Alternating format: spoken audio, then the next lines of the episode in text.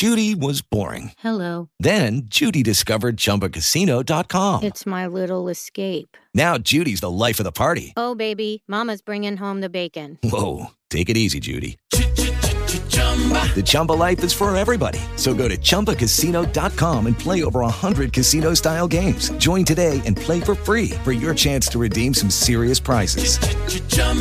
ChumbaCasino.com. No purchase necessary. Void where prohibited by law. 18 plus terms and conditions apply. See website for details. It is Ryan here, and I have a question for you. What do you do when you win? Like, are you a fist pumper?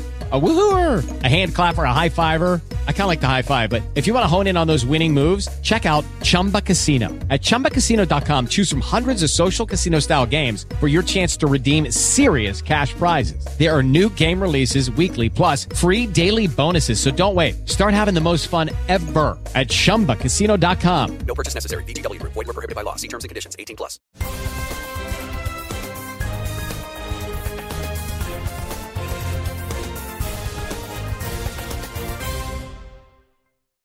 Sarà la Spagna l'avversaria dell'Italia in semifinale di Nations League. Appuntamento per il 15 giugno a Enschede. A Nyon è andato in scena il sorteggio della Final Four che si giocherà a giugno in Olanda. E l'altra sfida per un posto nell'ultimo atto vedrà di fronte la nazionale di casa e la Croazia. Appuntamento a Rotterdam il 14 giugno. Le due finali si giocheranno entrambe il 18 giugno. Come squadra e come tipo di gioco la Spagna era forse l'avversario peggiore, però è anche bello poterli riaffrontare. Il commento di Alberico Evani, assistente tecnico del CT Roberto Mancini. Li abbiamo sempre sofferti, sia nella semifinale degli europei che in quella di Nations League, ha proseguito Evani, il cui pensiero va poi a Gianluca Vialli. Ci impegneremo tanto per dedicargli la vittoria. Con il suo carisma è stata una figura fondamentale per il successo all'europeo. L'Italia, che tornerà in campo a fine marzo per affrontare Inghilterra e Malta nelle prime gare delle qualificazioni all'Europeo di Germania 2024, ha raggiunto per la seconda volta consecutiva la fase finale della Nations League. Nella precedente occasione gli azzurri furono sconfitti proprio dalla Spagna. Il 6 ottobre 2021 le furie russe si imposero a San Siro per 2 a 1.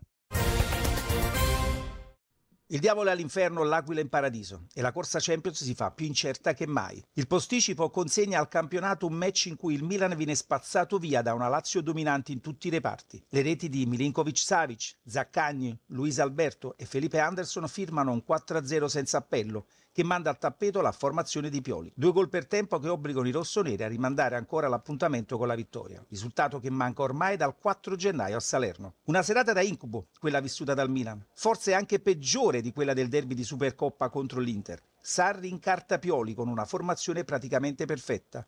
Lascia fuori il rientrante Lazzari e inserisce Marusic per bloccare Leao, mossa che si rivela più che azzeccata. Al resto pensano i quattro moschettieri biancocelesti che annientano la difesa rossonera ormai sempre più priva di certezze e di certo non aiutata dall'infortunio di Tomori. Persino l'assenza di Ciro Immobile non viene minimamente avvertita dai padroni di casa, che hanno trovato in Felipe Anderson più di un bomber di scorta. Il brasiliano è al quarto gol in altrettante gare e ringrazia Sarri che sta facendo con lui quanto fatto a Napoli con Mertens. Il resto è storia di una gara che forse mette la parola fine alla lotta a scudetto, ma infiamma quella per la zona Champions, con cinque squadre in appena tre punti e quella che al momento sembra essere più a rischio è proprio il Milan che dovrà ritrovare se stesso e i risultati. I prossimi avversari dei rossoneri saranno Sassuolo e Torino, con in mezzo il derby di ritorno, in attesa dell'ottavo di Champions col Tottenham.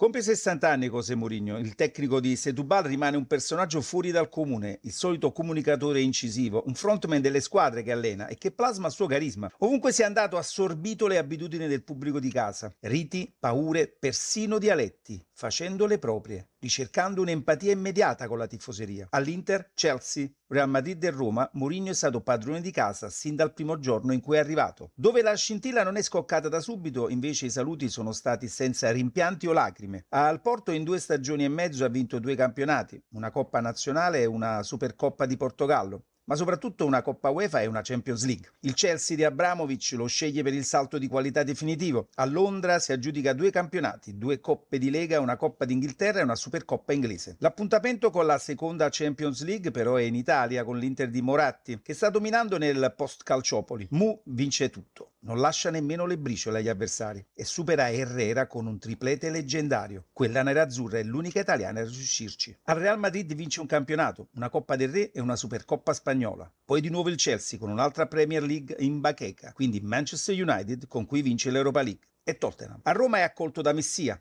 come accadde ad Elenio Herrera 56 anni prima e un anno dopo a Tirana, alza la Conference League, interrompendo il digiuno giallo-rosso di 14 anni. José Mourinho diventa così il primo tecnico a vincere tutti i trofei UEFA in attività, ad appena 60 anni. Più forte di qualsiasi acciacco, più forte di Andrei Rublev. La caccia al ventiduesimo slam della carriera che gli permetterebbe di guagliare Nadal continua per Novak Djokovic. Alla Rod Lever Arena il serbo mette in scena un one-man show che vede Rublev ridotto al ruolo di sparring partner. 6-1, 6-2, 6-4.